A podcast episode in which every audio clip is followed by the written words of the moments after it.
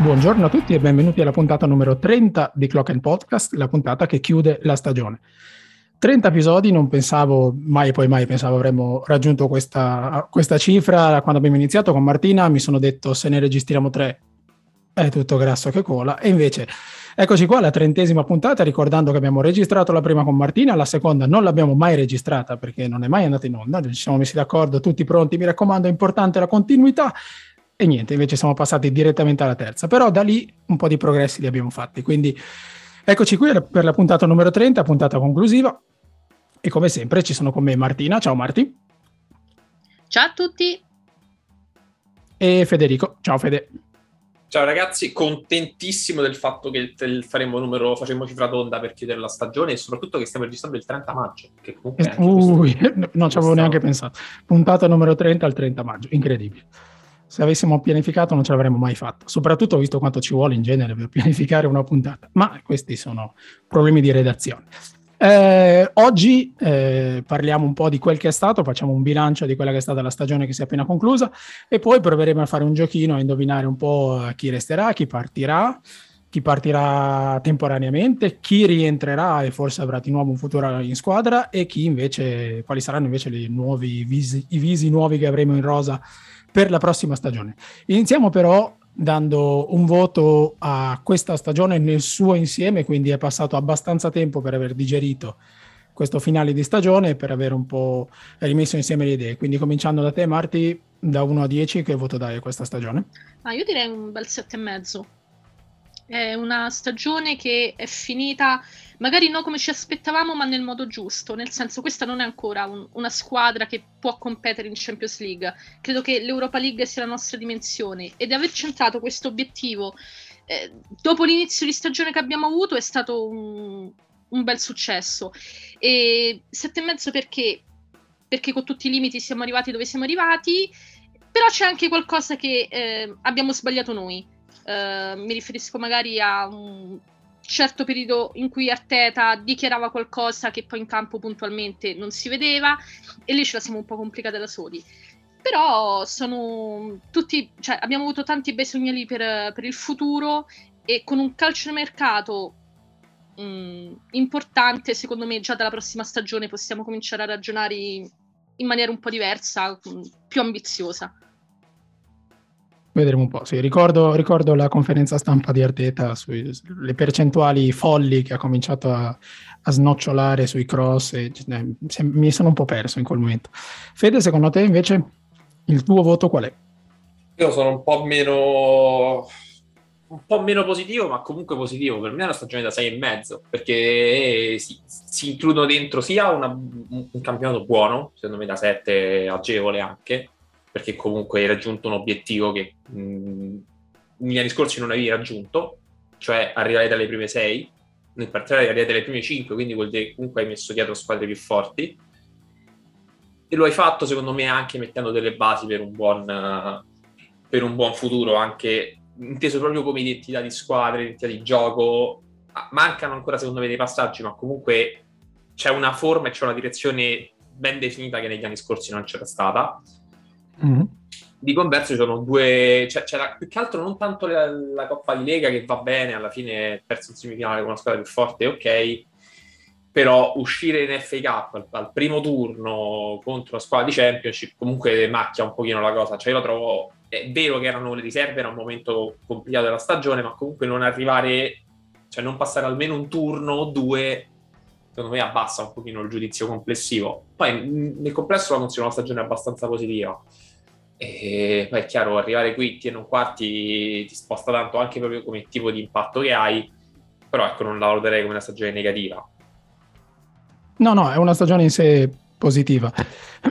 Forse non sono neanche io tanto soddisfatto quanto Martina, ma perché mi concentro su quello che secondo me avremmo potuto fare meglio, cioè le scelte che secondo me erano alla portata di Edu e di Arteta e che sono state a mio parere sbagliate. Quindi vorrei sapere da voi cosa ne pensate, qual è stato secondo voi il fattore determinante nel, per il nostro finale di stagione tra eh, l'aver perso ad un certo punto sia Tomiasu che Tierney, quindi i due terzini titolari, oppure aver perso eh, un giocatore come Thomas a centrocampo, oppure senza aver perso nessuno, ma aver insistito così a lungo con la casette, chiaro, col senno di poi, avendo visto quello che era in grado di fare, di, di fare in KTA. Quindi qual è stato secondo voi, vi lascio andare un po' a ruota libera, il, il fattore determinante in, nel fatto che abbiamo sfiorato la Champions senza arrivarci.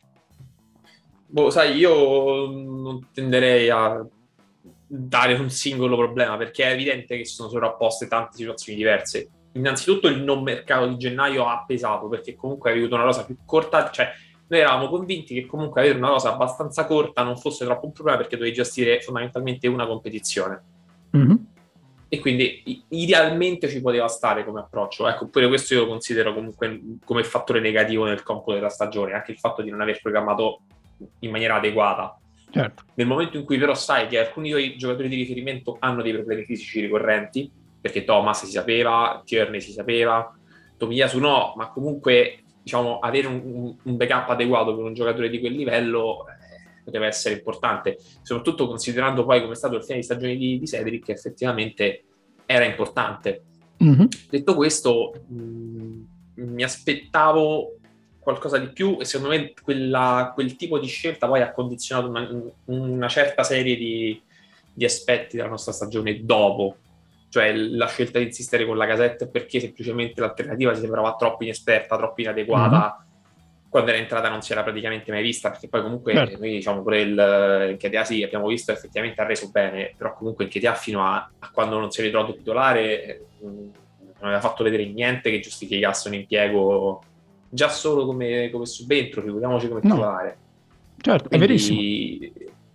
Idealmente lì c'è stato il, secondo me il, il punto diciamo, che ha svoltato negativamente. Poi mettiamoci, ci sono state le prime tre partite che comunque hai giocato con un'altra squadra di fatto perché comunque mancavano otto titolari e c'è avuto il focolaio, poi hai perso fisicamente l'ultima parte di stagione, entrano dentro degli aspetti anche un po' più, più casuali, cioè perché controlli anche di meno, anche se arrivati a questo punto magari se vediamo che c'è un problema di tenuta fisica su alcuni giocatori forse c'è un problema sistematico alla base. Eh, dovremmo farci la domanda, sì.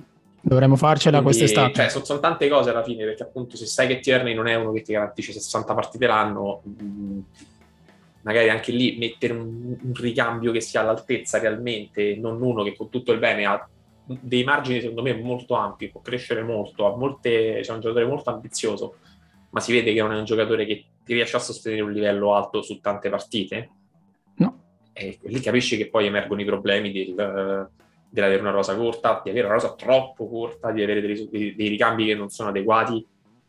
Quindi è, è lì alla fine che sta il, il, nodo cruciale della stagione. Ma secondo me c'è, c'è, c'è, un, c'è, un, aspetto ricorrente in tutte le scelte che ha fatto Arteta quest'anno, eh, scelte che poi un po' a sorpresa si sono rivelate positive. E tra l'altro non solo quest'anno, voglio tornare un po' più indietro perché um, tanti dei giocatori buttati dentro da Arteta per necessità poi si sono dimostrati più che all'altezza e ovviamente parliamo eh, di Nketia che il suo lavoro l'ha fatto, i suoi gol l'ha fatti e, e, ci ha permesso di giocare in un modo leggermente diverso, ma eh, lo stesso il Neni e mm, credo si sappia che non, non sono un, un grande ammiratore dell'egiziano, ma buttato dentro al posto di Thomas perché Thomas era infortunato, ha, ha fatto una serie di partite molto positive. Eh, perfino Cedric a un certo punto e mi sembra strano dirlo, ma ha, ha, messo insieme una serie di prestazioni interessanti. E tornando indietro nel tempo, Smith Rowe, ehm, messo nell'11 titolare un po' a sorpresa contro il Chelsea nella partita che ha un po' svoltato la carriera di Arteta, ha dato dimostrazione di diventare un giocatore importante. Però il filo conduttore di tutte queste scelte è stato l'obbligo per Arteta di trovare una soluzione. Quindi insistere con i titolari talmente a lungo fino al momento in cui è troppo e poi dover improvvisare. Quindi mh, mm, chiedo a voi, manca ancora un po' di, di coraggio Arteta oppure un'impressione mia? Io temo che si torni sempre al discorso che non avendo ricambi all'altezza, eh, poi fare quel tipo di scelte diventa anche un po' più forzato perché tu immaginati metterti a fare rotazioni in campionato sapendo che comunque hai delle riserve che non... cioè Cedric ok ha fatto qualche partita buona, 4. ma andando a stringere quante 4, 5, Ma sì. Ne, giocate, ne, avrà giocate una ventina. Perché poi comunque, eh, ridendo e scherzando, si è fatto quasi metà stagione da titolare. Sì, è vero. E, e, capi, e capisci anche te che se tu, se tu ti ritrovi con un giocatore che entra in quel modo, fare certe scelte, e questo purtroppo lo sapevamo perché comunque che ci fosse un gap evidente tra i titolari e i primi ricambi si sapeva anche l'anno scorso, perché io mi ricordo l'anno scorso come giocavamo quando c'era Gabriel e quando non c'era Gabriel, per dirne una. Mm-hmm. E anche quest'anno si è visto perché nel momento in cui è mancato White è entrato Holding e Holding si è visto, ha funzionato qualche partita. Poi quando è, cioè, sai anche che no, soluzione la, deve sì, essere sì. temporanea. Cioè, la verità, non i, i giocare... livelli emergono, certo, no, su quello non c'è dubbio. Alla lunga i livelli emergono, però insisto ancora perché eh, Saka, ad esempio, è l'unico giocatore che ha giocato tutte le partite di Premier. Anzi, tutte le partite che abbiamo giocato in stagione, credo le abbia fatte, credo le abbia fatte tutte. Sicuramente in Premier le ha giocate tutte. E alla fine era sulle ginocchia.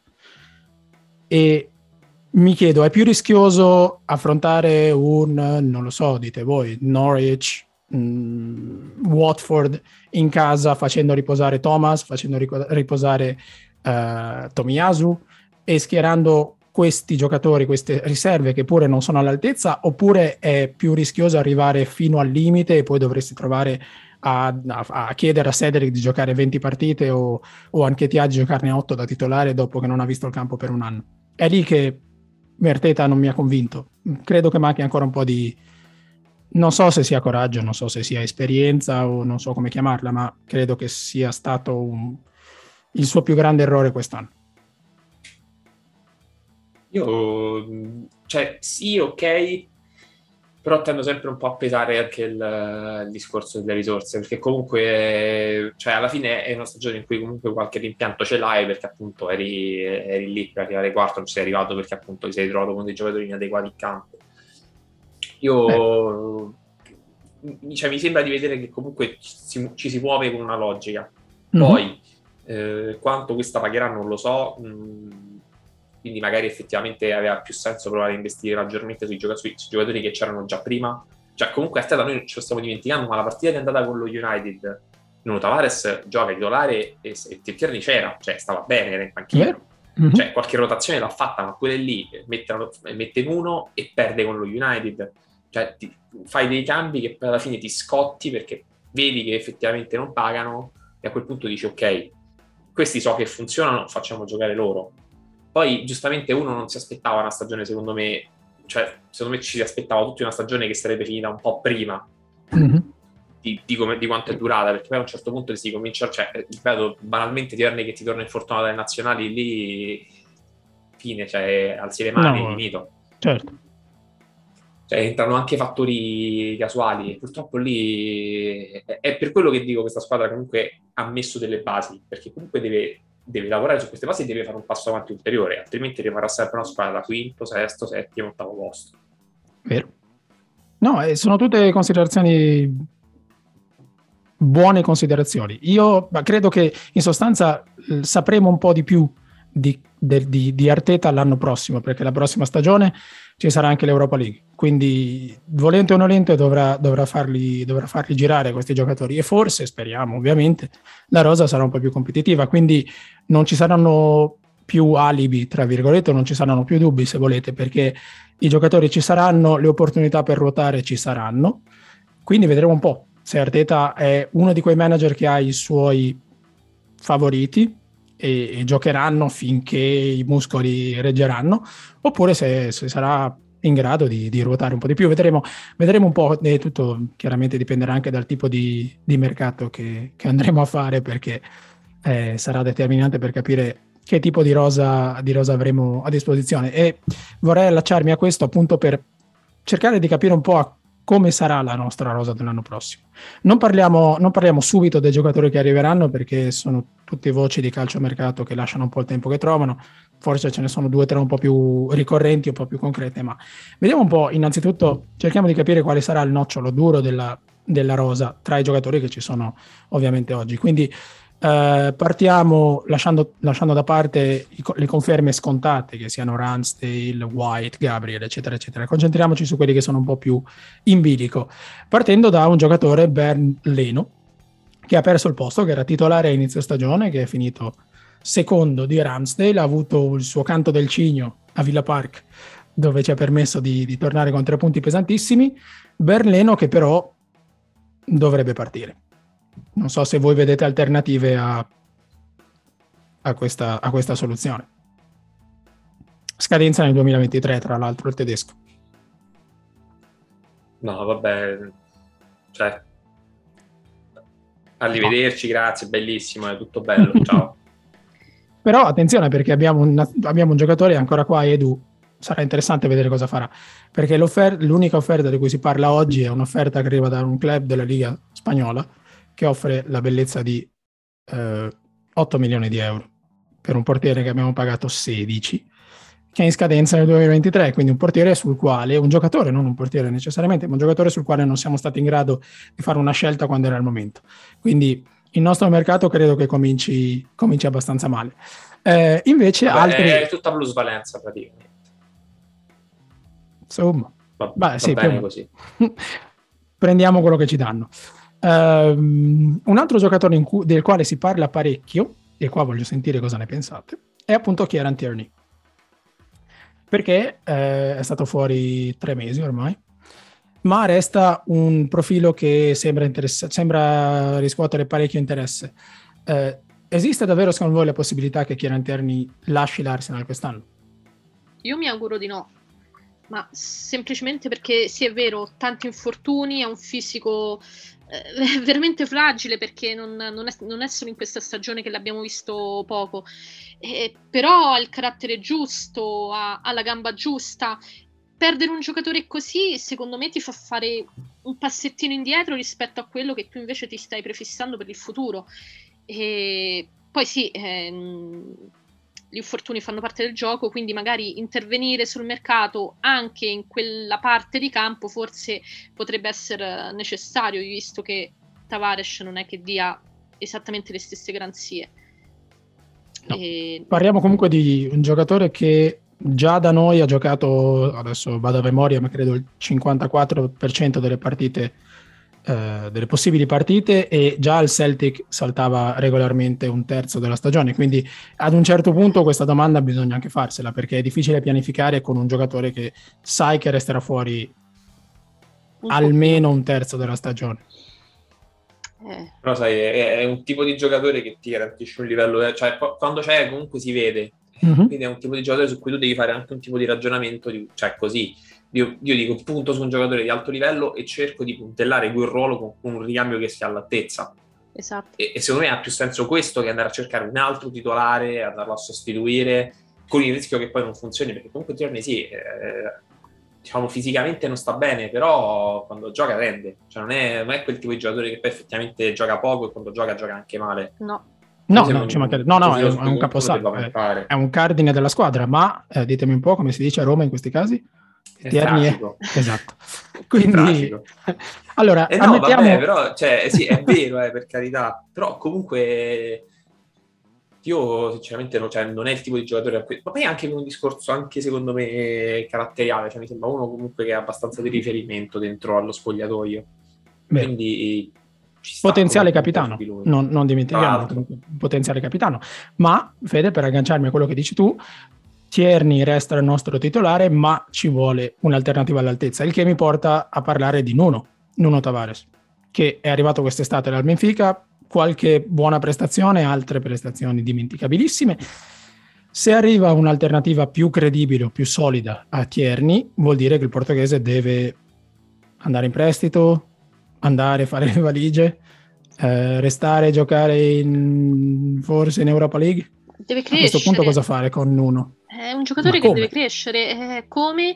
Allora, rispetto a questa la stagione appena finita, sicuramente l'anno prossimo avremo molte più partite. Eh, rischiarlo in Europa League, una competizione che potrebbe essere alla tua portata, non lo so. Comunque è uno di quei giocatori che ha un potenziale eh, interessante e se non riesci a trovare, anzi se riesci a trovare un, un ricambio di, di, di, spessore per Tierney, potresti pensare magari di mandarlo in prestito a farsi le ossa da mm-hmm. qualche parte. Potrebbe essere una soluzione. Tipo a Marsiglia. Tipo sì, a Marsiglia, che ormai so, abbiamo un legame... No, anche perché per agganciarmi a quello che dicevi tu, Martina, l'Europa League è, non è la Conference League, insomma, è, è una competizione europea di, uh, di livello, quindi non si può neanche permettere di giocare un po' così troppo, con troppa leggerezza. Ma, no, ehm... fermo restando che sto per chiudere la chiamata.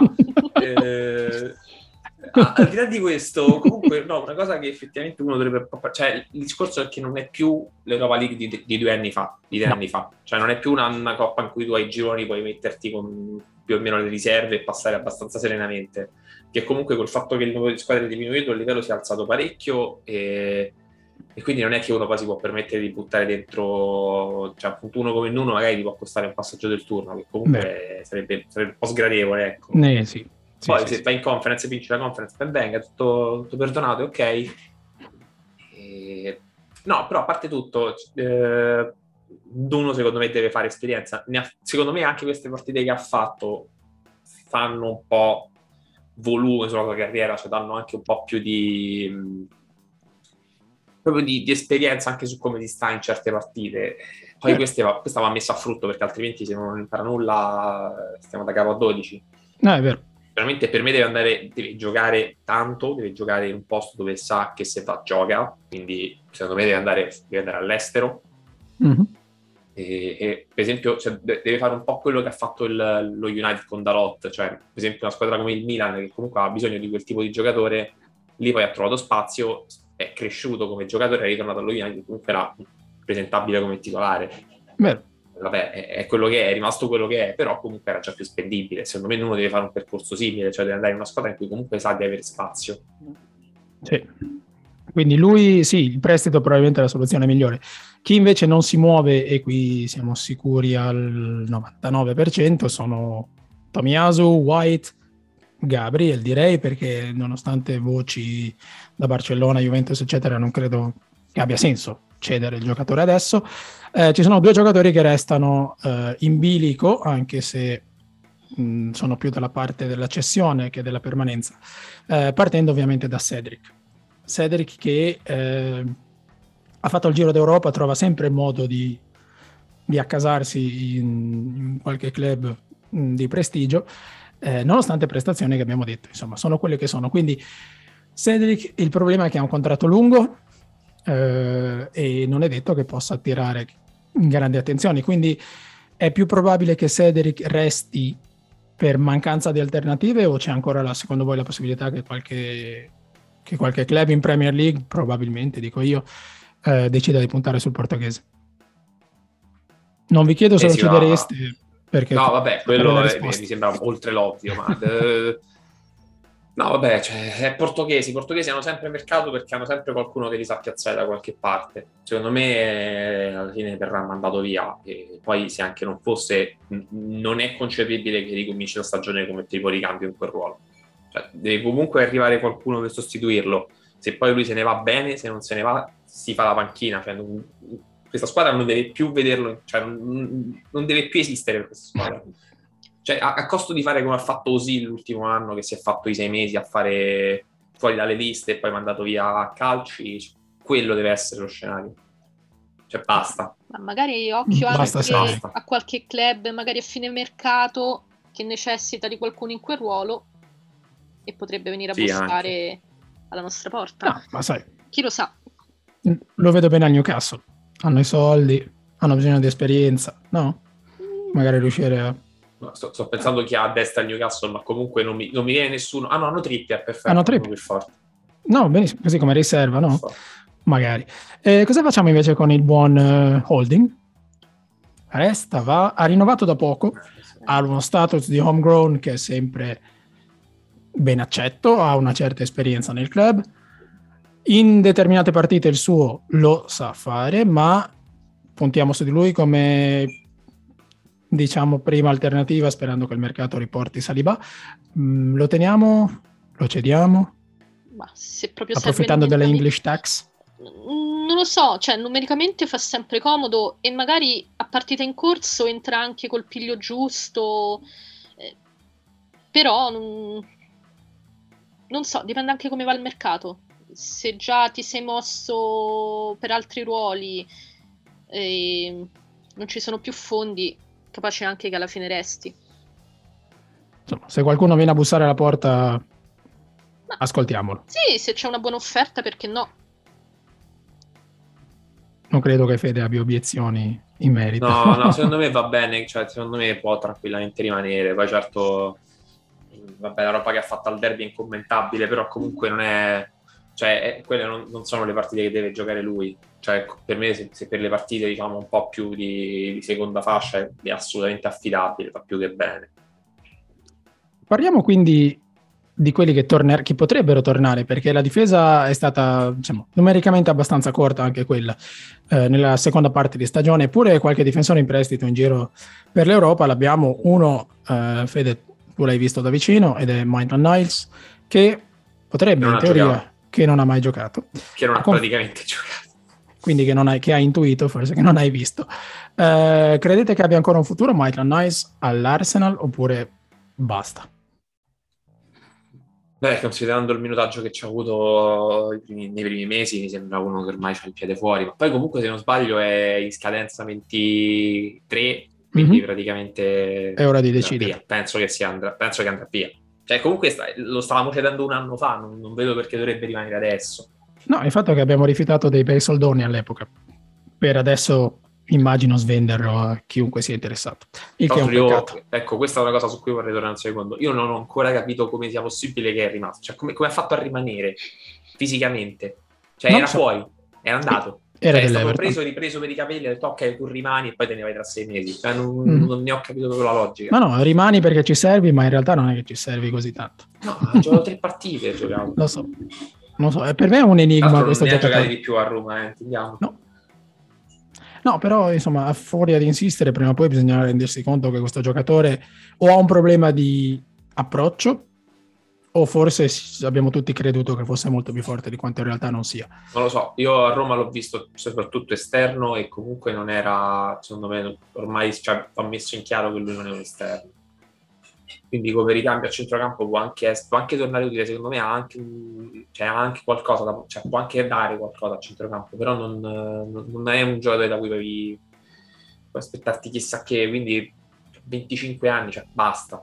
No, infatti, non, non è neanche più giovane. Anche mediaticamente ormai si è bruciato, sia come reputazione nel, nel club, che comunque Arteta non lo vede, non ha no. più senso che rimanga. No, no, infatti. Eh, chiudiamo rapidamente sulla difesa.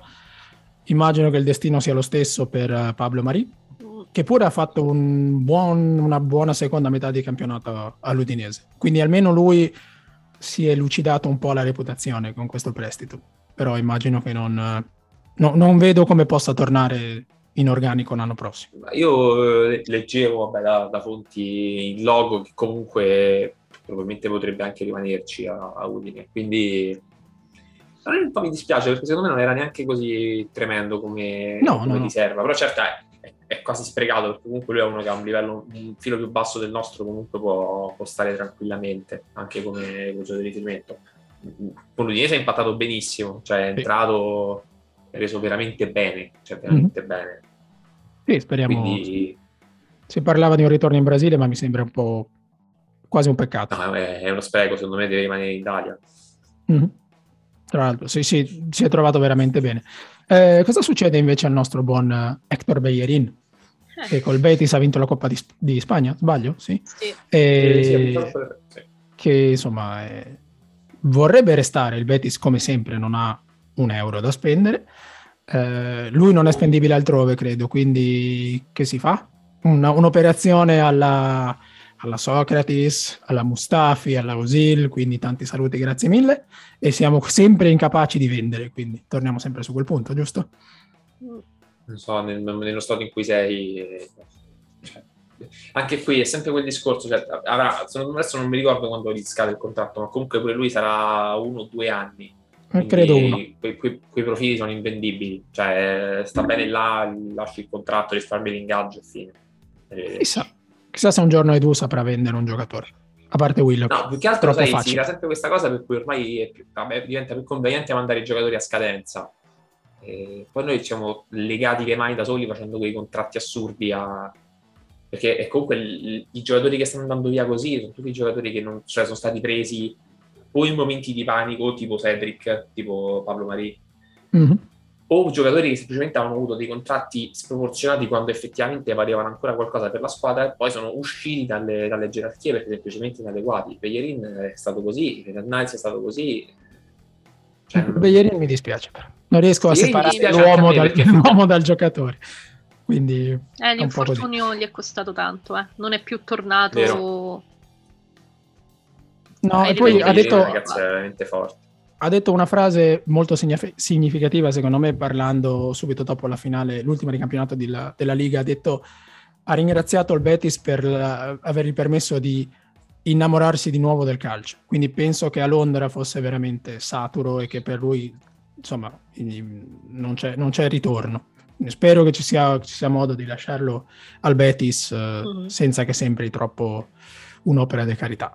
Um, c'è un'ultima cosa di cui discutere però ed è un tale William Saliba, quindi vorrei che parlassimo 5 minuti di questo grande enigma di mercato che, che tale non dovrebbe essere.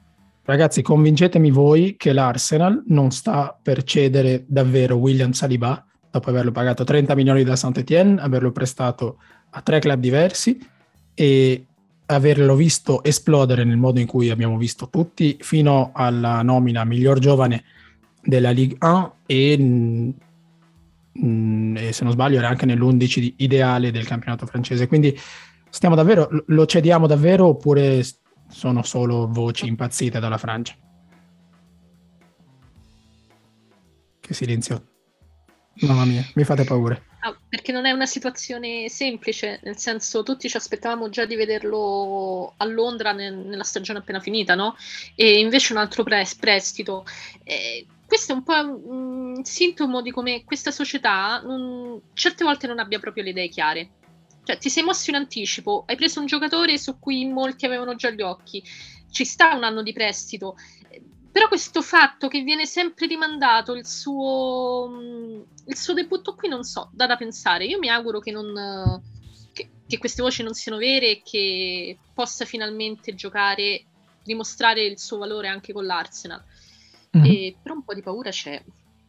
Eh, le voci da Marsiglia sono sempre da prendere con le pinzette perché comunque ascoltando... Sì, ascoltando l'intervista che ha rilasciato a bordo campo dopo la qualificazione del, del Marsiglia alla Champions League, non ha mai detto voglio tornare a Marsiglia a giocare la Champions League, ha semplicemente risposto vediamo, vediamo, vediamo, insomma cercando di svincolarsi come fanno un po'. Sì, diplomatico. Esatto, e questa l'hanno tradotta in maniera molto molto diversa i tabloid in inglese, ma è, non che sia una novità.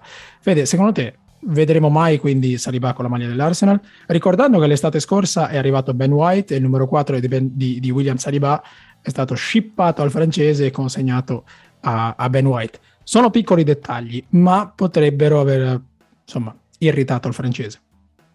Allora... Saliba vuole tornare. Cominciamo anzi, facciamo così, Fede. Secondo te Saliba vuole tornare all'Arsenal o per lui è capitolo finito?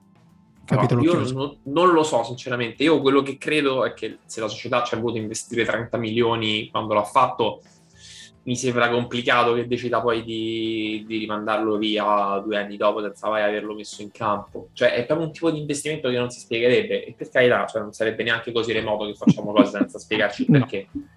Eh, però complessivamente mi sembra un giocatore che ha potenzialità per giocare titolare comunque, o titolare o comunque ruotare abbastanza facilmente con, con, gli attuali titolari, che comunque qua ha spazio, che Arteta comunque ha detto che vuole tenere, comunque ha un contratto credo ancora abbastanza lungo, perché se non sbaglio questo è il, è il secondo anno di contratto, lui comunque sì. se non sbaglio aveva penso abbiamo almeno 4 anni o 5 sì, anni. Sì, sì, è sotto contratto fino al 2024, quindi per trattenerlo vuole anche dire negoziare già un nuovo contratto perché... Eh... Sì, che comunque ci starebbe anche perché comunque sì. da quando l'hai preso a quando, a quando rientra in squadra comunque c'è stato un processo di crescita anche diverso.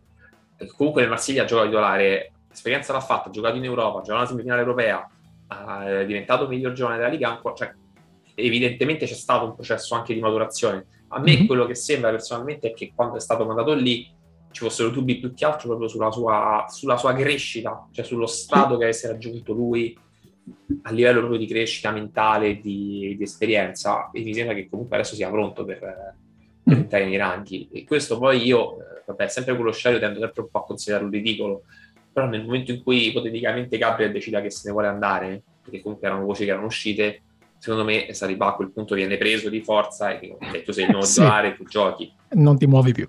No, è vero, cioè, è chiaro che le... non, non, lo manderanno via se non arrivano delle cifre importanti, ma veramente importanti.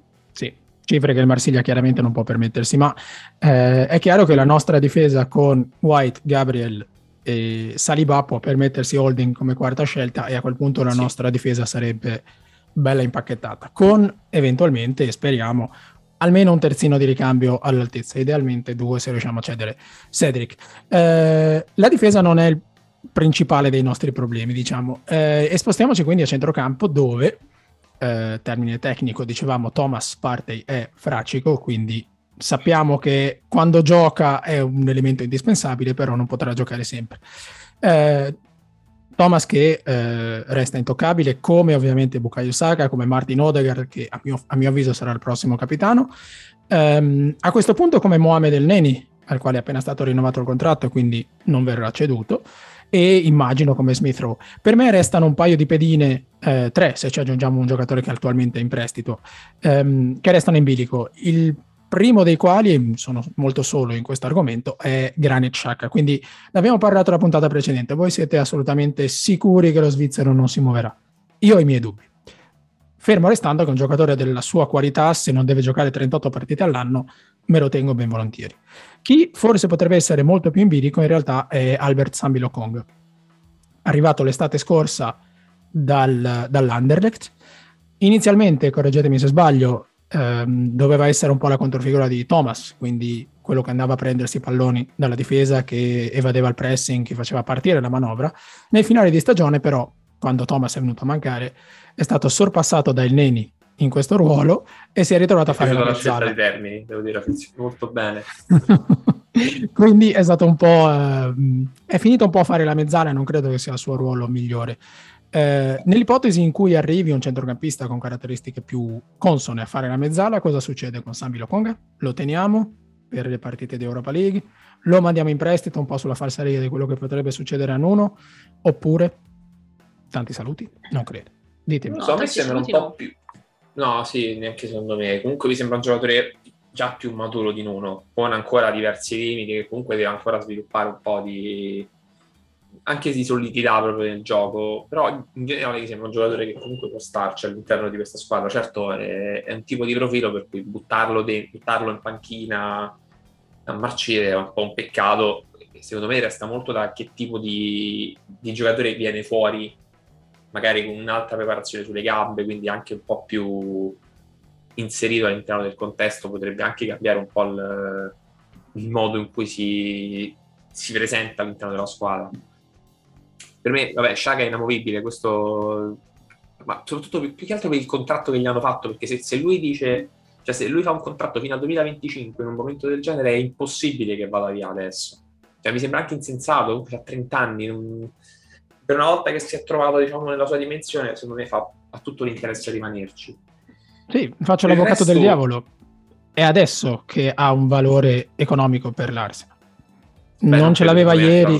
Cioè, secondo me l'anno scorso era più credibile che andasse via banalmente perché era ancora appetibile come cifre di mercato e in uno status per cui magari una squadra di una fascia un po' inferiore e, e non dico la Roma perché non è di fascia inferiore come, come, diciamo, come idea di club, però comunque in un campionato un po' meno competitivo ha più mm-hmm. senso. Secondo me adesso è in uno status per cui è, cioè, è sprecato di andare a giocare per una squadra di, da settimo, ottavo posto. Cioè, se lui deve fare il salto di deve fare in avanti, deve fare una squadra che gioca stabilmente in Champions secondo me lui non, a questo punto non è un profilo che non è più spendibile per quei là. Cioè, paradossalmente è, in uno stato per cui scendere di livello lo penalizza e salire di livello è impossibile, quindi sta bene dove sta, sinceramente. No, è, Io uno che invece, invece valuterei un attimo su cioè, che tipo di, di ragionamenti fare è Thomas, perché Thomas ha 28 anni, fisicamente non sta bene, e comunque non si è mai, cioè si è visto a dei livelli alti per periodi troppo brevi per rendere soprattutto l'ingaggio che gli è stato dato che è un ingaggio fuori dal mondo, mm-hmm. cioè per rendere questo, cioè non è un investimento che si può leggere in maniera, no, in maniera no. sensata a questo punto. E, Thomas insomma, è arrivato per essere voglio la, dire che il Neni è stato meglio, però secondo me il Neni quando, quando le cose poi sono diventate più pesanti si è visto quasi di più e questo fa ridere. Eh, non sono d'accordo. Sì. No, però le partite, per esempio, più importanti con, uh, con lo United, per esempio, la partita dell'andata, sì. cioè, il Neni, cioè, con lo United ci ha rigiocato al ritorno, mm-hmm. il Neni ha fatto una gran partita, con il Chelsea Beh. il Neni ha fatto una gran partita, Verissimo. con il West il Neni ha fatto una gran partita. Cioè, Thomas le partite più importanti non le ha fatte nei big match. Cioè, non è stato il, mm. quando, secondo me non è stato il momento in cui ha dovuto alzare il livello. No, l'ha fatto, comunque... l'ha fatto, sì, non, non, quanto avremmo sperato, questo, questo eh. è chiaro. Ma credo cioè, che abbia trovato un giocatore per una nuova... 50 milioni e 13 sì. ingaggio. Non è, non è, un giocatore che può rendere a quei livelli. Quindi se, no, no, lui, lui doveva essere... Mercato, io lo valuterei un attimo. Perché no? Non, sì, certo, perché no. Però vorrei vederlo in questo, vorrei vederlo più sano possibile, diciamo, eh, nel ruolo che gli ha disegnato addosso Arteta prima dell'infortunio.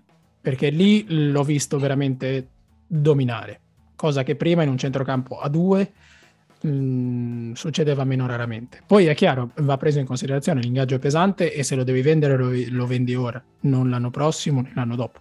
Quindi è giusto fare certe considerazioni, però perderlo adesso, secondo me, anche perché sarà impossibile sostituirlo con un giocatore altrettanto però, almeno affidabile. Cioè, quantomeno la reputazione comunque è arrivato era quella di un giocatore che era di netto il migliore di questa rosa. E, mm-hmm. e per certi versi lo è, cioè come valore assoluto secondo me lo è ancora. Però non l'ha, cioè, non l'ha tradotto poi realmente in campo. Cioè non l'ha no, tradotto no, con una continuità tale da dire, ah ok, quindi hai preso un giocatore di alto livello che ti ha alzato complessivamente la squadra. Ha mm-hmm. fatto un mese perfetto, cioè ha fatto un mese, quando, con il, quando ha segnato con il Leicester e tutto, ha fatto un mese pazzesco. Però è stato l'unico mese in cui si è visto proprio il, forse il miglior Thomas che eh. si era visto poi all'Atletico. Secondo me non è un giocatore su cui diciamo, devi essere proprio tranquillo che rimanga, che se va via è un dramma, eccetera. Poi sugli, altri, su, sugli altri invece appunto Odegaard, uh, Smith Rowe, Martinelli anche considerando proprio il blocco più esteso del, mm-hmm. dei giocatori di centrocampo per me loro sono tutti abbastanza intoccabili anche perché hanno contratti rinnovati eh, appunto adesso Martinelli ha preso anche la 11 quindi si, cioè, è un tipo di, di investitura Lui, sì. non, no, cioè, non ci si muove rimani, più. no no è vero Saka ha preso il numero 7 Smith Rowe ha preso il numero 10 Martinelli ora ha preso l'11 quindi l'idea è un po' quella. E parlando un po' però ancora un secondo di, di centrocampisti ce n'è uno che ehm, secondo me è l'unico che potrebbe in qualche modo volente o nolente eh, forse per forza più che per scelta, avere ancora un futuro. Eh, fermo restando che Matteo Guendouzi è stato ceduto a titolo definitivo al Marsiglia, quindi mh, mm, è già un giocatore del Marsiglia. Ce n'è un altro che sembrava destinato a restare là dov'è, eh, cioè a Firenze, e mi riferisco ovviamente a Lucas Torreira, eh, per il quale però la Fiorentina ha deciso di fare un passo indietro, quindi di non esercitare il diritto di riscatto e i tifosi della Fiorentina non erano particolarmente contenti della situazione ed è quindi un giocatore che ora torna all'Arsenal e che secondo me con la testa un po', un po', più ripulita da scorie varie, potrebbe tornarci comodo e avrebbe potuto già farci comodo quest'anno. C'è, possi- c'è io... la possibilità che resti. Oppure io, sapete, cioè io di Torreira sono un fan, ragazzi, e a me piace veramente tanto, quindi sono, sono mostruosamente di parte quando parlo di lui. Poi io ho letto anche gli altri dei giorni scorsi che comunque la Fiorentina non è che ha detto no, non lo riscattiamo e non ci interessa, ha detto noi a quelle cifre non lo riscattiamo. E io temo che faranno leva su questa cosa semplicemente per abbassare il prezzo. Mm-hmm. E a quel punto io spero non ci facciano prendere per il, per il collo, perché no, no, giocatore che tu sai che se riesce a reinserire è un valore aggiunto. Poi Arteta mi sembra di capire che non gliene freghi assolutamente niente di avere di avere Torreira in squadra ed è un peccato perché, perché Torreira secondo me è proprio un, è un profilo perfetto Infatti, per tutte e due le fasi, è proprio un giocatore di livello. Cos'è che non, cosa nel gioco o nella figura di Torreira non, non convince Arteta? Io non fatico a capire. Neanche io l'ho capito. Cioè, cioè, è evidente, anche quando ce l'ha avuto non, gliene, non l'ha voluto. Cioè, questa no. è una cosa assurda. all'inizio giocava. Uh, all'inizio, inizio, inizio Però della... il primo anno. sì, le prime dieci partite, credo, poi è uscito di cioè, L'anno scorso l'hai mandato a fare la tribuna all'Atletico, quest'anno l'hai mandato alla Fiorentina e comunque ha giocato lì. Cioè, nel senso, non c'è mai avuto in mente di tenerlo e di puntarci stabilmente. No, e mi fa pensare a Saliba questa situazione. Un'idea fissa di Arteta che si dice questo giocatore non fa per me, no, c'è niente che mi faccia però, sai, però su Saliba effettivamente ci sono state anche le dichiarazioni che vanno in senso opposto. Cioè, secondo certo. me adesso ho detto ok, Saliba adesso è spendibile e adesso lo rivoglio. Su Torreira cioè, non, mi, non, ho mai sentito dire ah no sì, meno male che torna. No, non, non so neanche se... No, non ha mai mostrato interesse. no, non ne ha mai Secondo parlato non tornerà proprio. infatti alla, alla lunga. No, è chiaro che adesso fare sconti per Torreira... Sì, infatti.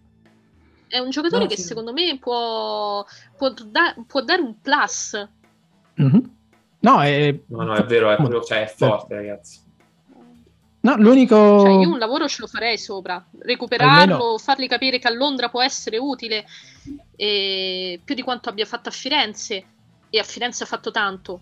Sì. E, boh, non lo so, almeno dargli il, una, una, possibilità Facciamola. in pre-season in, durante sì, la preparazione. Sì, no, anche secondo me qualche amichevole. Su cui puoi veramente puntare perché comunque ti, ti risolverebbe un po' di problemi a centrocampo potenzialmente potrebbe essere un titolare, questa è la cosa. Sì, sì. Cioè, no, sa visti... fare talmente tante cose che sarebbe, secondo me, il, cioè, potrebbe essere un play perfetto per noi, per esempio.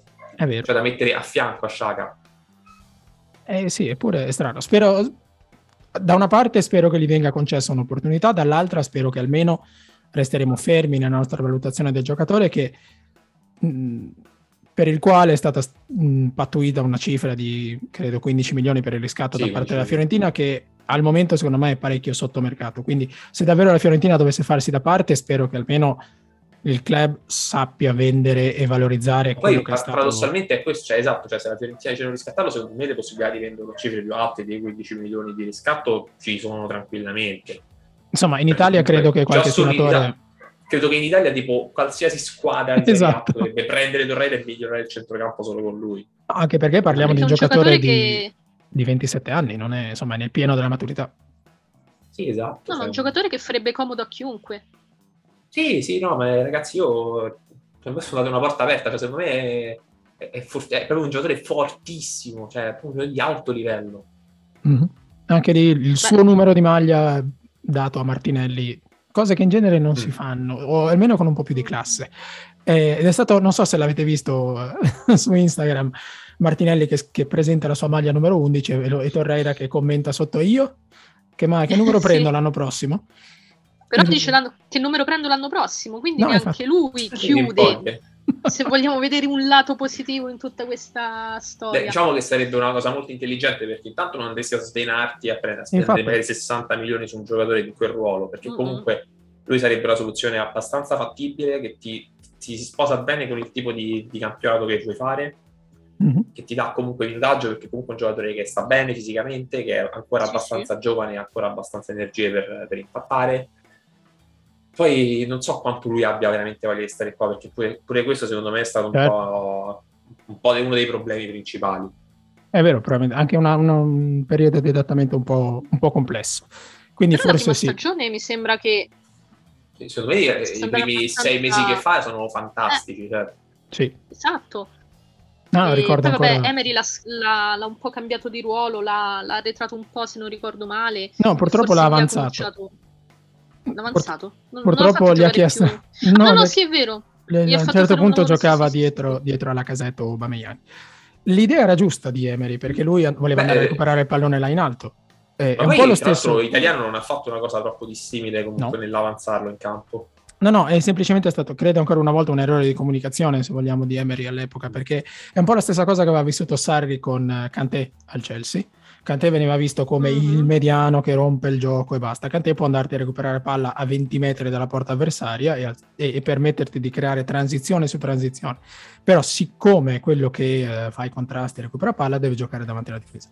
Stesso problema con Torreira, quindi ancora una volta bisogna guardare per bene le partite e farci, farsi certe tempo, domande. Penso si possa dire pacificamente che il tempo ha dato ragione a Sarri.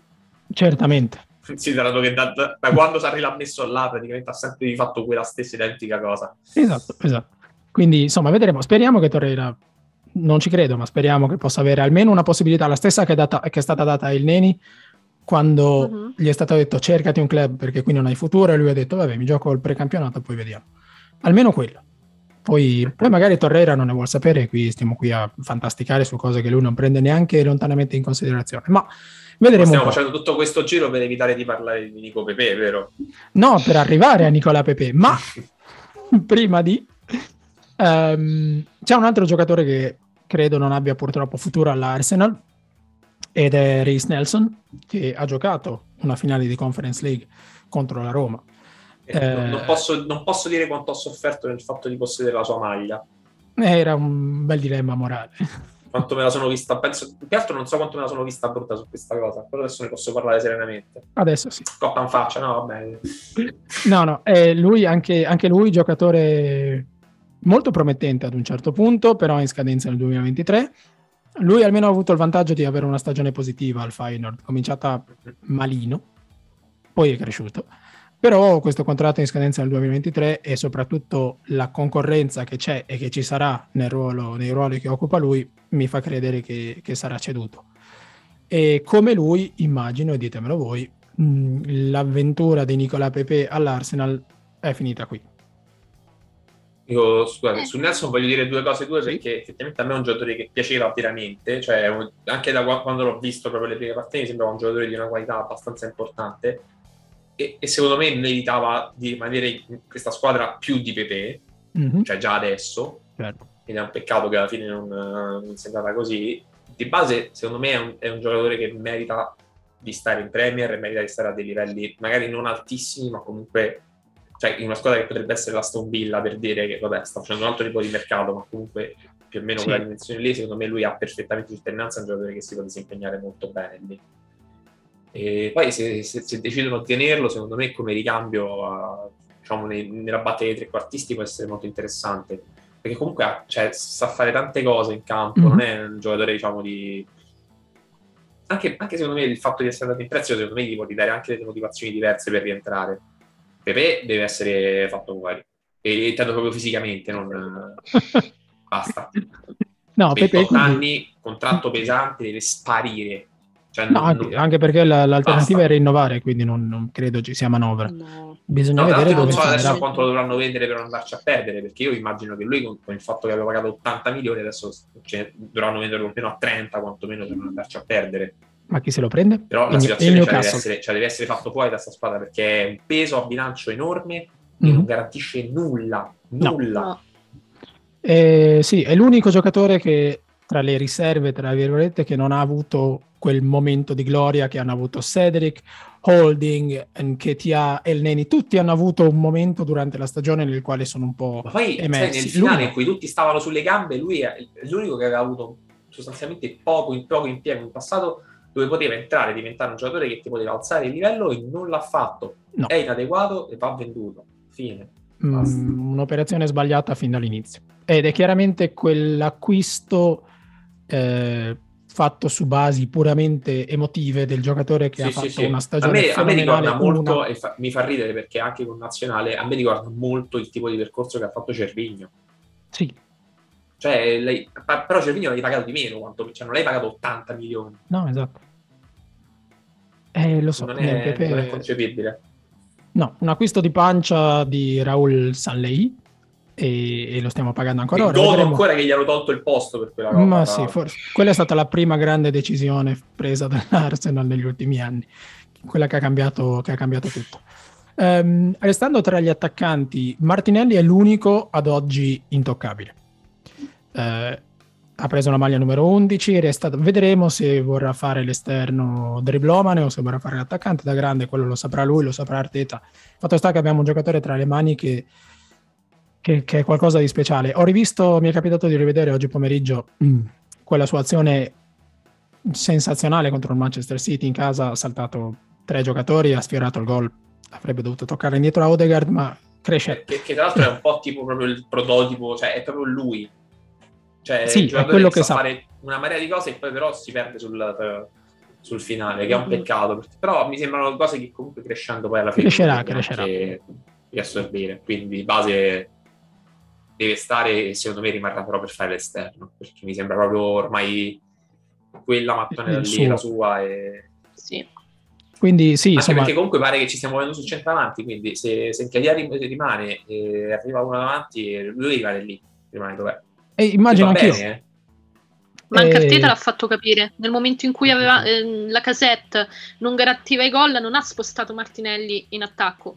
Ha messo, in mezzo, ha messo dentro un Ketia. È vero. No, ma anche Quindi... perché comunque ha, cioè, appunto, siccome ha una buona qualità nel dribbling, non è...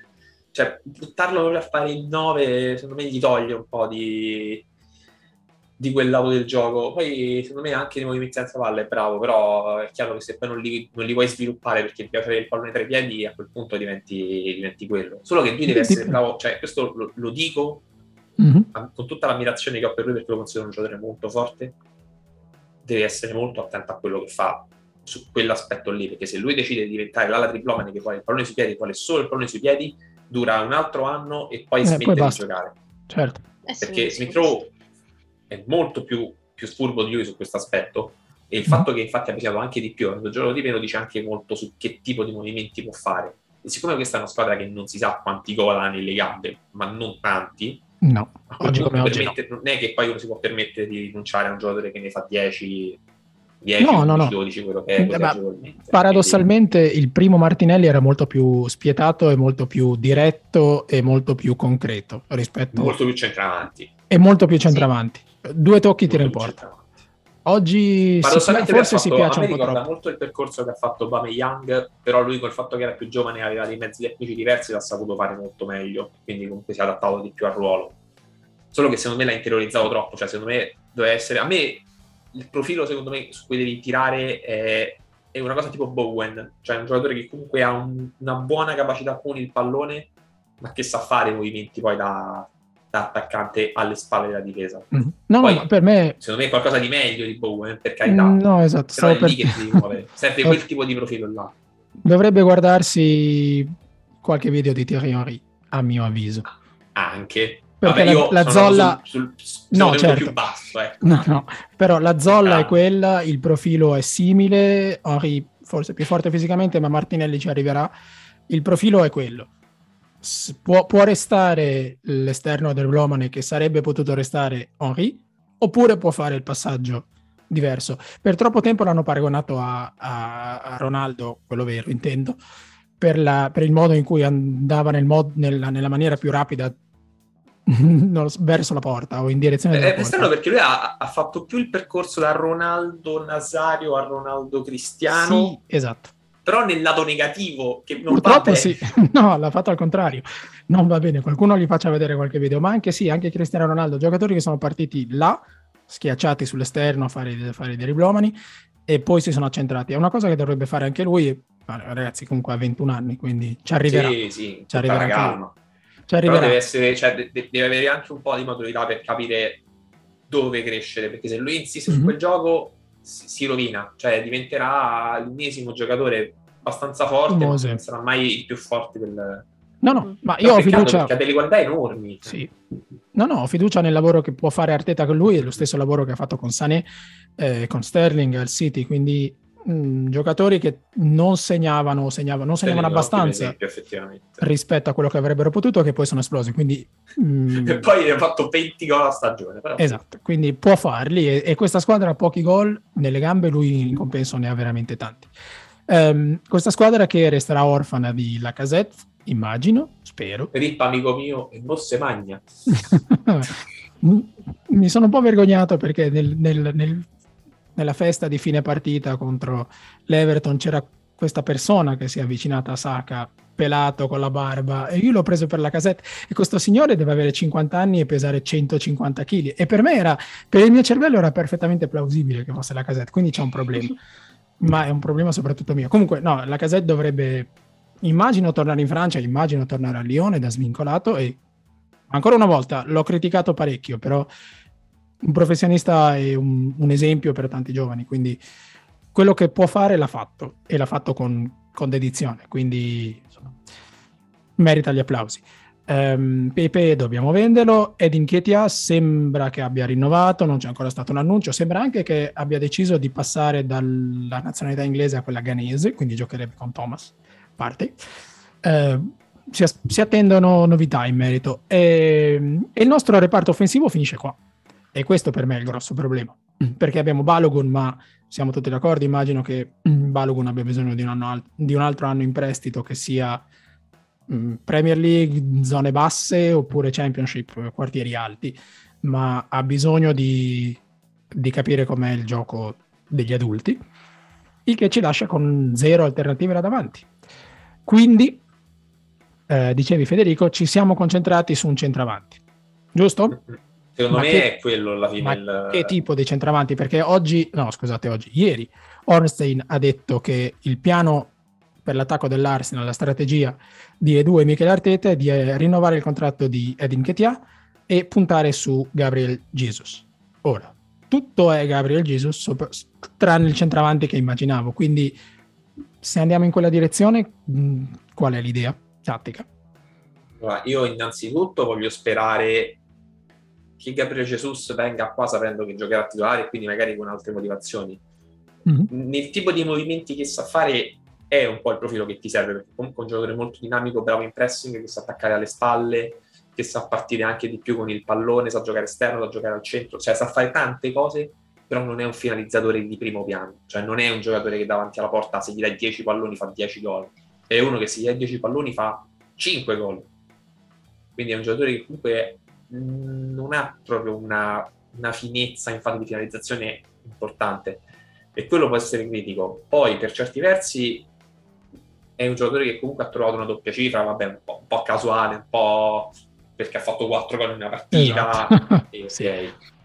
Però complessivamente è un giocatore che più, più forte di quello che c'era prima e più forte probabilmente di altri profili che ci possiamo permettere. Ora resta da capire se vuole venire veramente, cosa che Mhm. non è scontata considerando che sono arrivati quinti, con che motivazioni ci viene, come si trova con il resto della squadra. E e questi sono tre aspetti critici, perché secondo me ha dei mezzi tecnici e ha un fit potenzialmente molto buono con il resto dei compagni, Mhm. anche per il fatto che con questa squadra cerca un po' di fare quello che fa il City su una scala un po' più piccola, ok? Ma le idee di base alla fine sono abbastanza simili, quindi può funzionare. E poi, certo, cioè, se, per dirti l'alternativa è Calvert Lewin, a me Calvert Lewin mette l'angoscia perché ha fatto una stagione orrenda. Sì. fa relativamente poche cose, non è un giocatore che alza veramente tanto il livello e a quel punto se devo andare a spendere 40 milioni per, per Calvert Lewin veramente mi tengo un Ketia. Però come, attac- come attacco complessivo ci sta anche, cioè, è sicuramente più di quello che avevi quest'anno, quindi Quello è senza quanto non è starci. neanche difficile però, è quello il problema.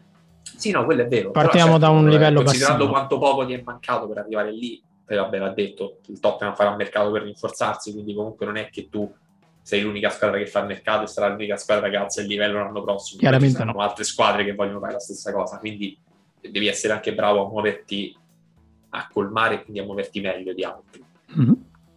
Nel complesso Eh. ci può stare come idea, cioè se, se il mercato mi dice eh, che arrivano eh, i nomi che sono usciti sono Tilemans e Gabriele Jesus, va bene, cioè, sono comunque due profili buoni per questa squadra. A me Gabriele Jesus continua a non piacere, però capisco anche che tipo di, di figura vogliono per l'attacco. ecco. Quindi, insomma, ne ho scritto ieri e mi chiedevo quanto sia, quanto sia avventato puntare su due giocatori che in teoria e potenzialmente potrebbero anche essere due giocatori da 20 gol all'anno e mh, magari aggiungendo, aggiungendo anche Martinelli, ma scommettere su tutto questo potenziale rischia di, di costarci carissimo ancora una volta. Quindi, secondo voi, Gabriel Jesus da centravanti, fiducia massima da parte di Arteta e un sistema costruito per esaltarne le qualità, può essere un giocatore da 20 gol al campionato oppure no? No, Perché altrimenti siamo da capo. no, secondo me non è un giocatore, non è un giocatore da 20 gol, è un giocatore magari da doppia cifra, che comunque già vuol dire avere 7 o 8 gol in più di chi c'era prima. Sì. e quelli sono sette gol che comunque, ripeto, considerando dove stavi prima, eh, so- sono un bel passo in avanti. Poi secondo me non è solo un discorso di, di- di quanti gol singolarmente ti garantisce, è proprio un discorso di che tipo di lavoro può fare per la squadra. Mhm. Certo. E per quello dico, Guardiola l'ha usato molto spesso come arma per andare a per, per il pressing, cioè lo, lo portava largo per andare ad aggredire la prima uscita. E lui è un Mhm. giocatore che ha un dinamismo, una, un'aggressività che comunque sono molto utili in quell'aspetto. E poi comunque è un giocatore che si sa associare abbastanza bene con tutti, che sa fare tante cose, che può tornarti utile su queste cose. Cioè, non deve soltanto, non è che ti deve tirare No, fuori no, no. 10 gol, 20 gol da solo lui. No, la no, no. speranza è che poi migliori anche l'interazione con gli altri e faccia insegnare anche di più gli altri. Certo, io che sa che arrivi a fare 15 gol non ci credo più di tanto, ma che rifaccia una stagione da doppia cifra me lo posso anche aspettare. Sì, potrebbe essere l'elemento che, che- che permet- permetterebbe a Martinelli di arrivare a una dozzina di gol, 12-15 gol, Saka su cifre simili. Smith Rowe, mm, secondo me, ce li ha questi gol nelle gambe. Secondo me ma... un'altra doppia cifra così, giocando così mm, poco. Non no. lo so, sarà, sarà difficile. Sì. Pu- può, può, averle, però questa stagione però è stata molto quello, particolare. Cioè, devi cercare di mantenere delle cifre importanti da tutto il reparto offensivo, non solo dal centravanti, perché sennò eh, vabbè, sì, vai a prendere Lewandowski, tanto se, se ne sta andando via. Ha dichiarato che se ne va. Ha detto basta per la mia avventura. prendiamo Lewandowski e Serge Nabri, tutti e due, li prendiamo dal, dal Bayern e gli diamo Pepe in, in, cambio. Più conguaglio a nostro favore, direi, perché ci perdiamo. Più sostanzioso conguaglio economico. In favore dell'Arsenal, sì. Um, arriviamo, arriviamo, alla chiusura, abbiamo fatto un po' il giro di quella che è la rosa attuale e vorrei che adesso provassimo a fare un po' gli indovini, anche se è altamente improbabile, ma poi ce la riascolteremo quando inizierà la prossima stagione. Quindi vorrei, vorrei chiedere ad ognuno di voi di pensare qualche minuto a quali saranno i due acquisti principali, e parlo solo di reputazione o se volete di spesa economica, che completerà l'Arsenal prima della chiusura della, della finestra di mercato estiva e quindi inizio settembre. Quindi ragazzi, non so chi di voi voglia, voglia lanciarsi per primo in questo strano esercizio, ma secondo... decido io, decido io, vi vedo poco motivati. decido io, decido che comincia Martina. Io, io ho già tre. Ah, ah, tre addirittura, no, se adesso dici così devi, devi, cominciare tu, quindi dai. Vai, vai, vai. Vai Fede, vai. Facci sognare. Ma per me saranno più o meno tre, io credo che saranno alla fine tre gli acquisti e uno sicuramente sarà un terzino. Mm-hmm. Penso con l'idea di muoversi, ormai il nome che è uscito è quello di Iki, secondo me si spiega molto bene con il fatto che sta a fare entrambe le fasce, che comunque si è dimostrato abbastanza pronto anche, anche a Bologna. Poi comunque l'ultimo terzino che è a Bologna ha fatto bene, quindi ci sta. Sì, così male non è. Il solco della, della continuità. Quindi secondo me un profilo che secondo me tra l'altro è anche spendibile a cifre contenute sarà lui. Poi okay. gli altri due i nomi alla fine più grossi sono quelli di Tielemans e Gabriel Jesus, quindi non penso che ci schiederemo da loro. Spero veramente che non sia Calvert Lewin o qualche giocatore veramente così. A me uno che piacerebbe tantissimo è Douglas Lewis, mm-hmm. che molto probabilmente se ne andrà via dal, dal, Villa. Io spero che non sia già pronto a fare un passo oltre noi, e... però comunque mi sembra un profilo che per esempio può darti una serie di cose che comunque un po' ti mancano, anche soprattutto come profondità Mm-hmm. E, però credo che alla fine andranno a cercare altro, quindi probabilmente sarà, sarà Tielemans al centrocampo. Quindi... Poi per il resto, tra i rientri che hai, cioè difesa, appunto, torna Saliba, quindi ci stai. Davanti non credo che andranno a prendere qualcuno realmente, o magari qualcosa un po' più, diciamo, a low cost. E la squadra è fa- si è fatta praticamente. Quindi Gabriel Jesus, Tillemans e Iki dovrebbe coprire quindi entrambe le fasce.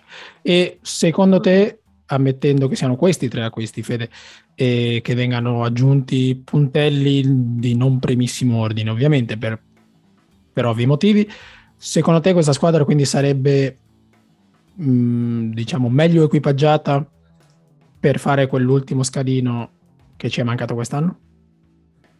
Allora, farlo non lo so, perché comunque il livello è alto. Arrivare in, cioè, arrivare in una situazione tipo quella di quest'anno, in cui comunque te arrivi a giocare alle ultime giornate, per me sì.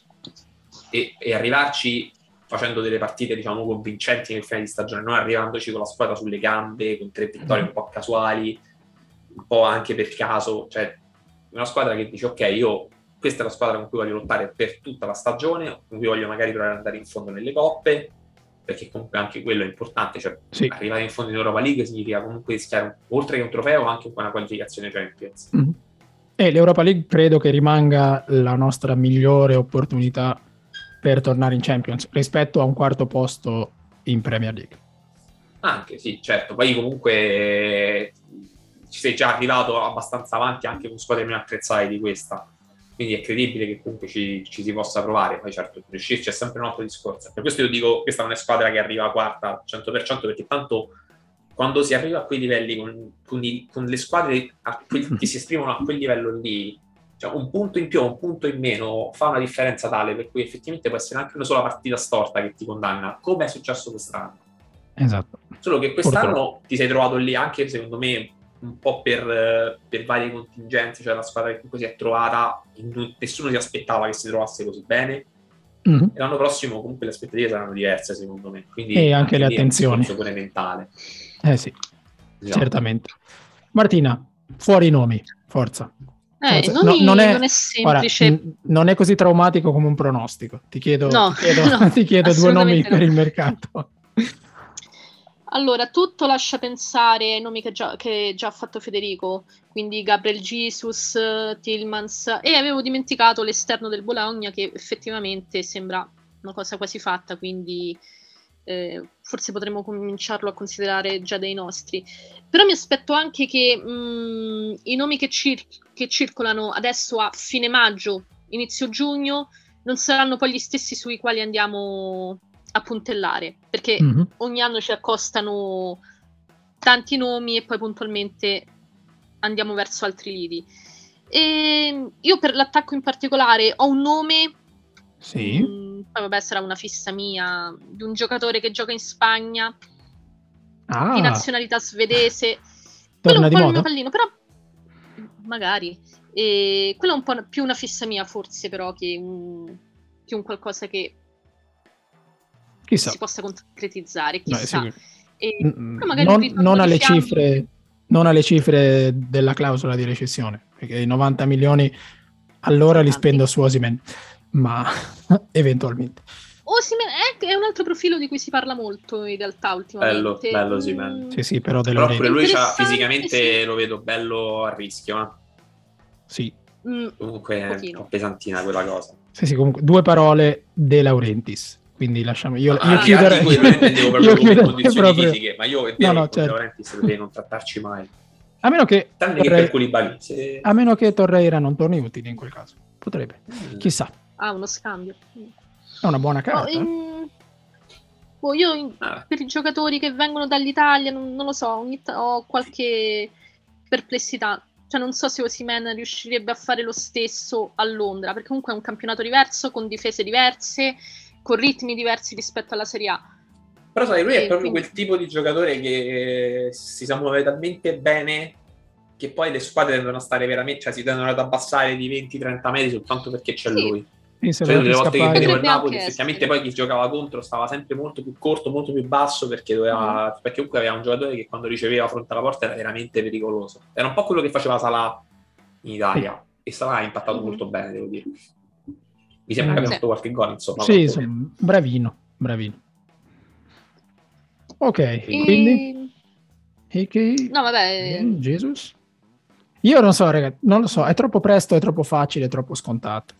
Esatto. È, è decisamente allora, troppo se, se, è vero che si stanno muovendo adesso e che hanno già pensato i tre nomi, che si stanno già muovendo per prendere quei tre nomi, vuol dire che innanzitutto stanno preparando con, una giusta, con un giusto anticipo che è la cosa migliore che si può fare perché gli acquisti vanno fatti subito, i giocatori vanno portati in mm-hmm. ritiro, esatto. non presi a fine certo. agosto come l'anno scorso, perché l'anno scorso comunque tu il grosso del mercato l'hai fatto a fine, a fine agosto e comunque quella cosa lì poi ti fa anche perdere magari tempo per inserirli i giocatori.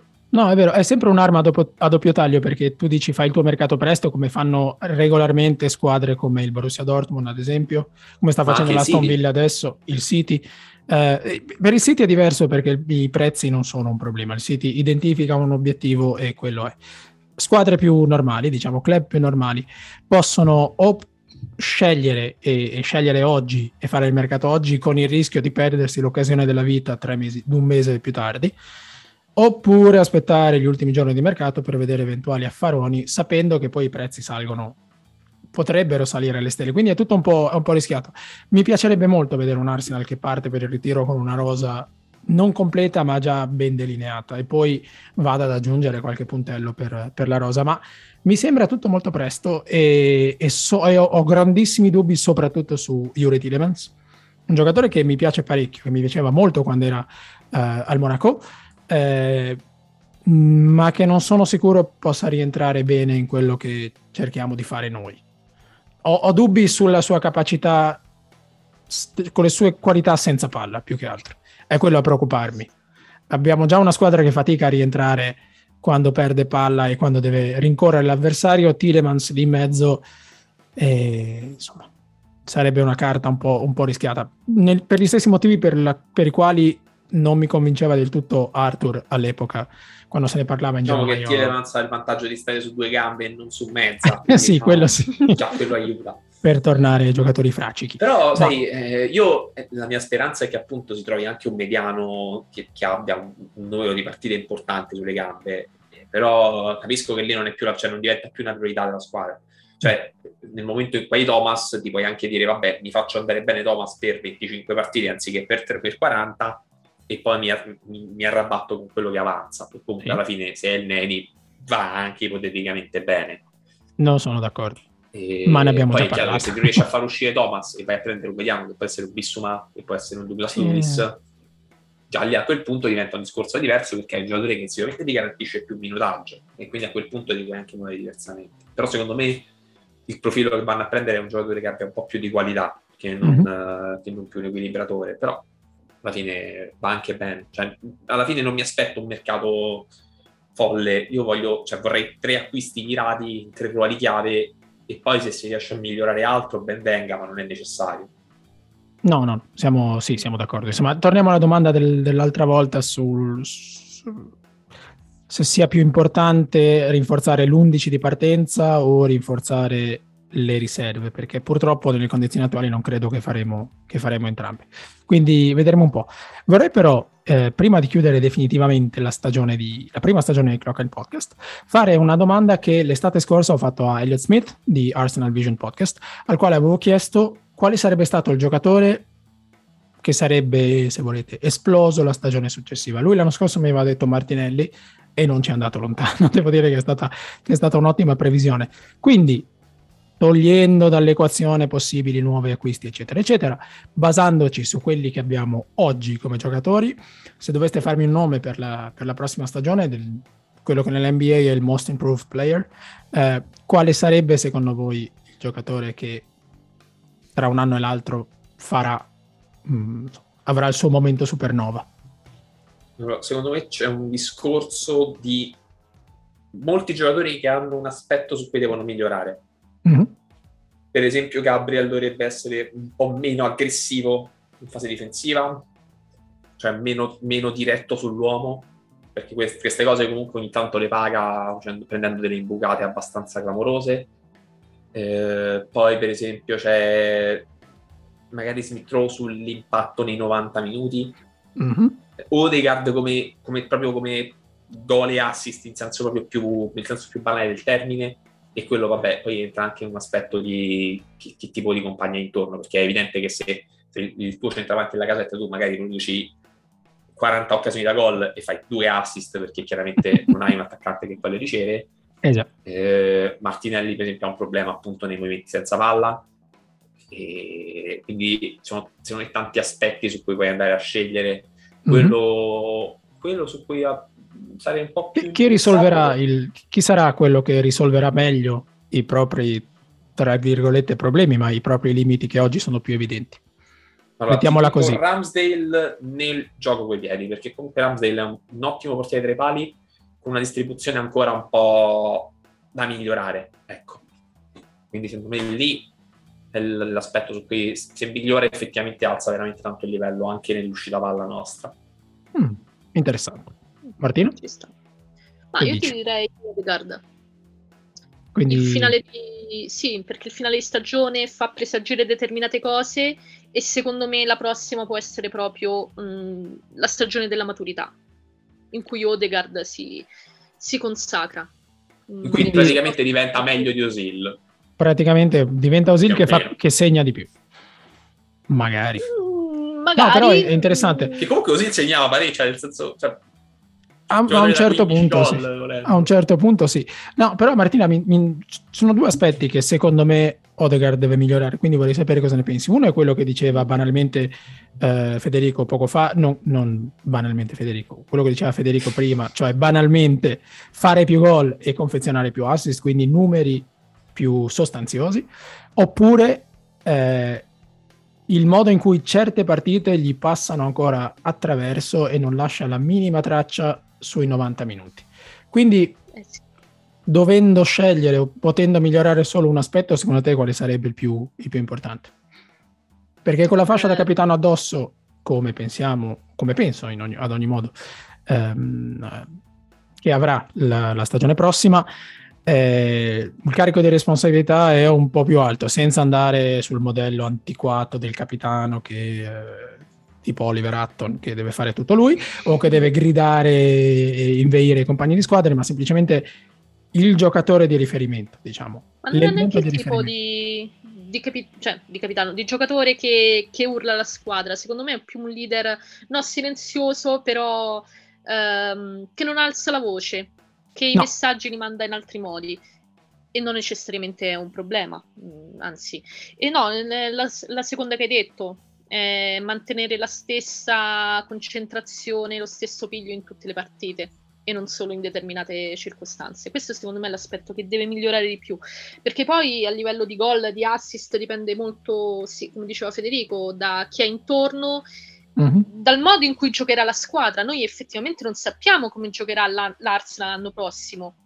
Mm, perché no, anche perché comunque sai, c'è stata, c'è stata proprio un'evoluzione anche sul piano mm. tattico di questa squadra nel corso della stagione, quindi ripartire da zero su, su, un piano che tu hai già più o meno delineato è diverso da partire da zero sul nulla. Mm-hmm. sì. Cioè, eh, no, per, per, questa squadra comunque adesso ha una sua forma ideale mm-hmm. più o meno acquisita, quindi comunque lavori su quello.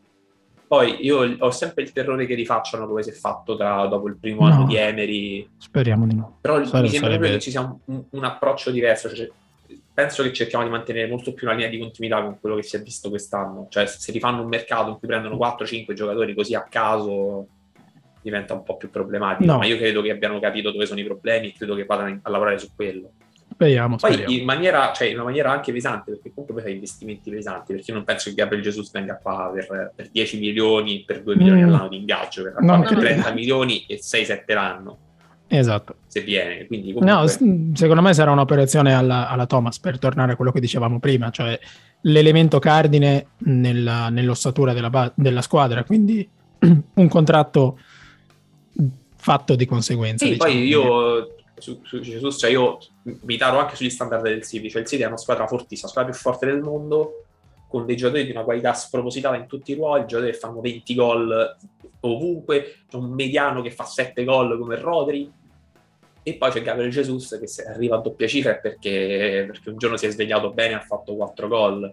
Mm-hmm. Quindi per quel livello mi sembra inutile, cioè mi sembra superfluo, cioè, c'è, c'è, di meglio, il City ha di meglio, anche giocano senza punte, perché ha preso Holland, quindi insomma dire ha fatto Giusto, un discreto upgrade.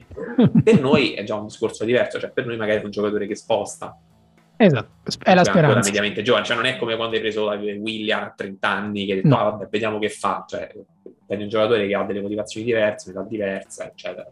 Sì, è un po' la, la, strategia dell'usato sicuro che ci ha portato Martin Odegaard, un giocatore che era stato messo da parte perché non ce l'ha fatta al Real Madrid, non, si è, non ha saputo imporsi, eccetera e che poi, poi poveraccio, probabilmente Real Madrid lui avrebbe anche giocato se non ci avesse avuto davanti letteralmente penso il secondo centrocampo più forte della storia, così a, a spanne. Eh sì.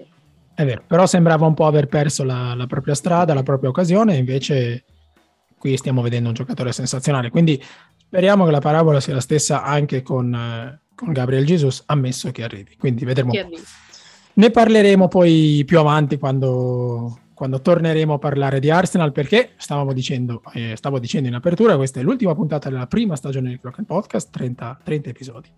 Una follia. Eh, quindi vorrei giusto prendere qualche secondo per ringraziare innanzitutto chi è stato con me, quindi Martina e Federico, e ringraziare chi ci ascolta regolarmente. Ho dato un occhio un po' alle statistiche, 2200 stream da quando abbiamo iniziato parlando di Arsenal in italiano, una follia.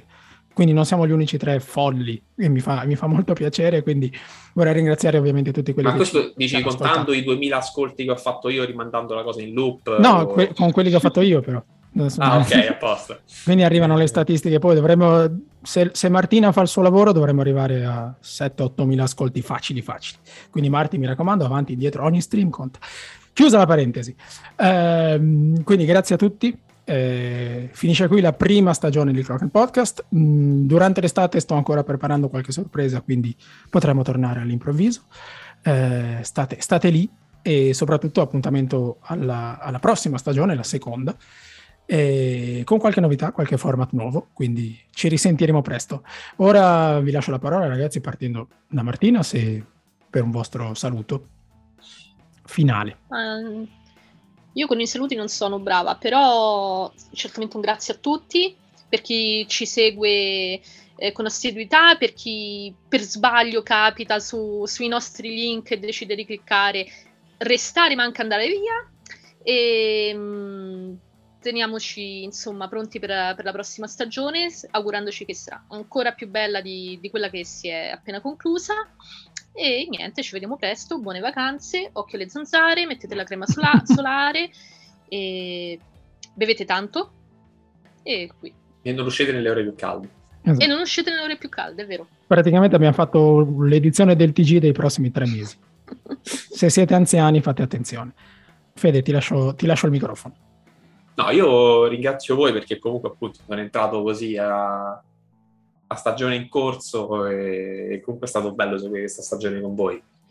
E quindi ringrazio anche voi, ringrazio anche gli ascoltatori soprattutto, comunque vedo che sono sempre belli attivi e ringrazio soprattutto Francesco Carollo che so che si ascolta tipo tutte le puntate sì. anche non seguendo l'Arsenal, quindi io lo esatto. molto bene in particolare, molto contento che, che continui a seguirci e annuncio qualcosa ma ancora un po' presto però Attenzione. potrebbe star per Caramba. succedere una cosa, ecco. Sei il nuovo centravanti Però dell'Arsenal? questo poi ci vediamo. È quello? Hai fermato, sì, esatto. hai fermato un quinquennale, siamo a posto.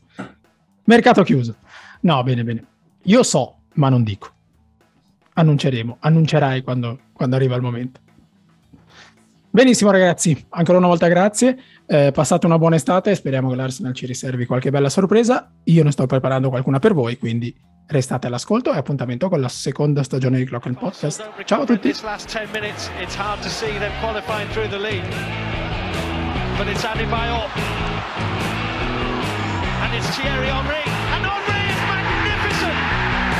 absolutely magnificent.